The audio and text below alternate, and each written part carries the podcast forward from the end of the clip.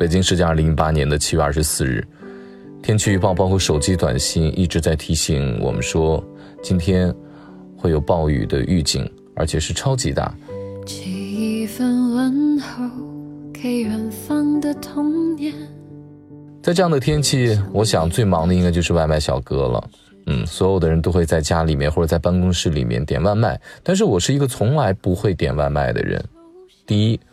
我过去没有点过；第二。我现在在极度饥饿的状态，冒着雨宁可出去吃，也不会点外卖。将来，我想我应该也不会去点外卖。我手机上也没有任何一个外卖的软件。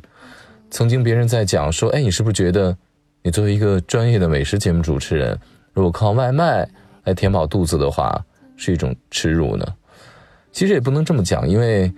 毕竟有的外卖平台是我们那个北京电视台美食地图的合作伙伴，我还曾经拍过这样的送外卖的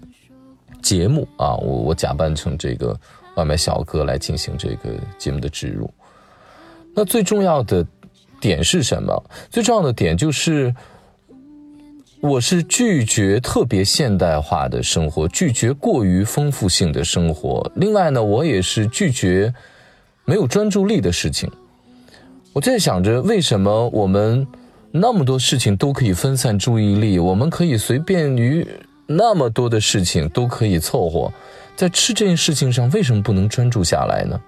反过来讲，我觉得一个如果在吃上都不能有足够的专注力，都不能够极其认真的来享受你面前的这碗饭的人，那你可能做一切的事情，或做绝大多数的事情，你的专注力都会特别的差。极其心寒的是，尽管不是点外卖，很多的人在餐厅里面吃饭，他依旧是吃完整顿饭之后，他连一个正脸都没有给饭，他和这顿饭、这碗饭、这盘菜没有过任何一次确认过眼神。我遇上对的人，我遇上对的人，没有确认过任何眼神，因为他们都在看手机啊，都在玩手机。所以在吃饭的时候，尤其是我跟我家人在吃饭的时候，我们通常手机都不会在身边，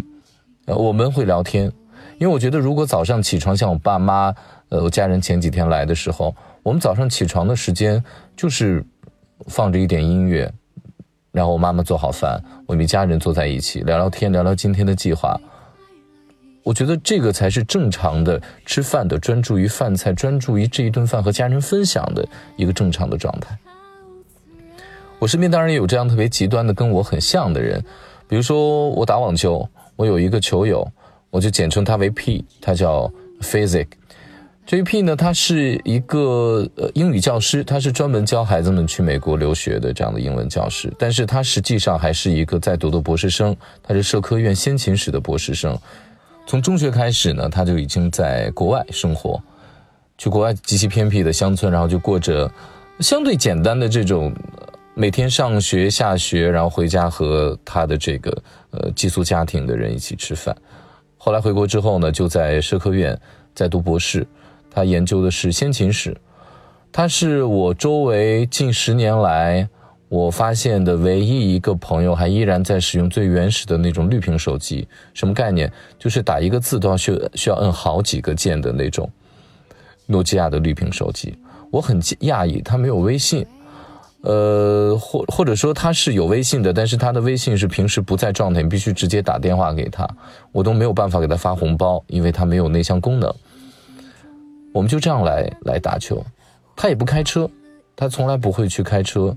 他大多数的时间都是随身拿一本书，然后呢上公交车，或者说他去上地铁。他最重要，他说我的工作或者说我的性格是一个极其需要专注力的。职业或者性格，那我不能因为这样的事情而分心。最关键的是，如果你开车的话，你会把大量的时间浪费在置气、堵车、不开心，甚至于怒路症。那我就问过他，我说你这是断舍离吗？他说不是，他说从来就没有纷繁过，没有复杂过，何来的断和舍呢？他的生活，他这样简单的生活方式，就是经过精挑细选。严格的考虑过之后的，我们来从结果说会怎么样？结果就是他的专注力会比一般人强很多。比如说打球的时候，他没有任何的负担，不用担心有人打他的、发他的微信，不用担心有没有红包去抢，又不用大量的时间花在朋友圈这样的一件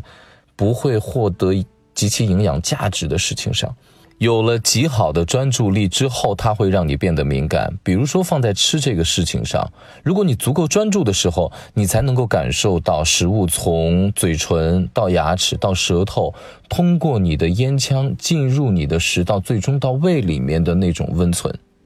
那种温存。前段时间呢，我去要拍摄一道菜——油爆双脆。呃，大厨呢叫王英汉，王英汉是沧海遗珠啊，他是一个国家级大师，但是他就是在一个并不是特别大的一个餐厅，而且这个餐厅在亦庄曾经还关过一段时间，后来从圆明园搬到了亦庄这边，然后重新开业，他做的菜就油爆双脆。我当时接到这道菜的时候，导演并没有意识到说这道菜多么的厉害，这道菜多么的考验一个厨师。我就说两把刀的厨师，二把刀的厨师，你让他做这道菜，他都不敢做。我说一个二把刀的食客，如果进一个鲁菜馆子，他都没勇气去点。为什么？第一，这道菜的刀工、火候、油温是鲁菜的最高境界，切出那种麦穗的花，斜刀切下去，每一个超过一厘米长，而且每一个都非常的均匀。把每一片的食材切到五分之四处，且让五分之一剩下的不断，而且要在极快速的状况下，而且它非常的费食材。比如说做一盘菜的话，需要用五个猪肚，也就是说你吃这一盘菜，一半的食材就占去了五个猪肚，这还不算用多少个鸭胗等等等等，或者鸡胗等等等等。那二把刀的食客他一般都不敢点，为什么？因为。我吃过大多数的情况下，就要不然就是火候没到，吃在嘴里还有食材的腥味，软软的，没有有脆的感觉。另外最重要的就是，如果火过的话，通常就会让你觉得我嚼不动啊，我在嚼皮筋儿。这种一个本来可以给你味蕾、给你的牙齿在触觉方面带来极大快感的菜，当成为一种痛苦和负担的时候，你觉得失败了。所以。一般的人也不敢去点这道菜，然后那天我们就吃了这道菜了。我讲完这道菜之后，你就知道时间、火候、那个正确的时宜和时宜对于一个食材、对于一道菜、对于一个美食的重要性了。那天这道菜在锅里面大概十秒钟过油，然后再在锅里面爆炒。不到一分钟的时间，大厨说：“啪，火苗一起的时候可以出锅了。”旁边递了盘子，打盒的人进了盘子之后，他说：“停，不要吃，从这儿端到桌上，一分钟到一分半的时间放在嘴里是最佳的口感。”我突然想到，对啊，对啊，对啊，原来食材是有二次成熟的时间。一个专业的大厨，如果你对食材本身的属性非常非常的拿捏的准的时候，你应该熟悉的掌握不同质感、不同成熟度的食材，在同一个时间里面让他们出盘的时候，口感和成熟度是一致的。另外，你得明白它二次成熟的时间需要多久，二次成熟的度在什么。所以说，你第一次烹饪它的时候，你会烹饪到几分熟，基本上在入盘的时候就是九分熟了，最后那一层就是。食材是热的，从厨房端到桌上的那一分钟的时间，是它利用食材本身的余温，然后逐渐的释放热量的过程当中，达到最终的成熟。九成熟的时候，在嘴里会是什么感觉呢？第一是非常的烫嘴，因为它裹着一点点芡，呃，而且是大火的烫嘴，你可能不能完全的感受到这个食材本身的魅力，因为温度太高了。第二。这个食材因为是九分熟，它还没有达到脆，它是偏软的。那我在想，如果说我一分半的时候我不去吃它，我过了二十分钟之后，半小时之后我点外卖送到家里面，那就二次成熟的时间过度了，甚至食材都已经凉了。是什么？食材就是油爆双脆的猪肚还有鸭胗会迅速的回升返腥，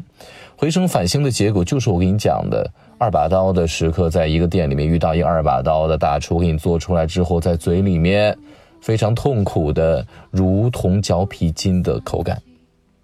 所以说到这里，你大概明白为什么我尽可能不去点外卖了吗？因为我愿意让食材最棒的状态在我嘴里面释放，这就是我对食物专注力的一个态度。我曾经去过西澳大利亚，它简称 W A Western Australia。呃，当地人也戏称 wait a while，就是等一等，不用着急。我记得我我有一天在做一个分享的时候，我就告诉他们，我觉得 wait a while 是什么？wait a while 就特别像中国的太极，就是一天是二十四小时，你再着急的走，时间它也不会等你。而一天二十四小时，一天是二十四小时，你走的再慢，时间它也不会催促你。那既然我们人类所定的一天二十四小时这个时间，一年三百六十五天这个时间不会变。那着什么急啊？为什么不把手底下的每一件事非常专注的做好，踏实的走好每一步呢？所以有的时候我在想，我们社会当中有很多的负能量，有很多的戾气，有很多很多的让你不满意的地方。与其在抱怨他们，与其在网络上发表如此多的负能量的戾气的东西，每个人都跟垃圾桶一样在宣泄在朋友圈里面。那我想着，为什么不从自己做好？你开始做一个正直的、善良的，并且专注于每一个细节的人呢？这样的话，每一个人都好了，这个社会能坏到哪里去呢？感谢各位收听《非吃不可》，我是韩非。现在微博已经停更了，大家可以持续关注我的喜马拉雅，我会不定期的更新。感觉会快乐一些，宁可受伤。不肯说谎言，超自然。他们说这无此人，只剩一张黑白的照片，提醒我在逃离保护以前，我有过一个简单。却又美好的世界，查无此人。他们说查无此人，青春只剩一段未完的爱恋，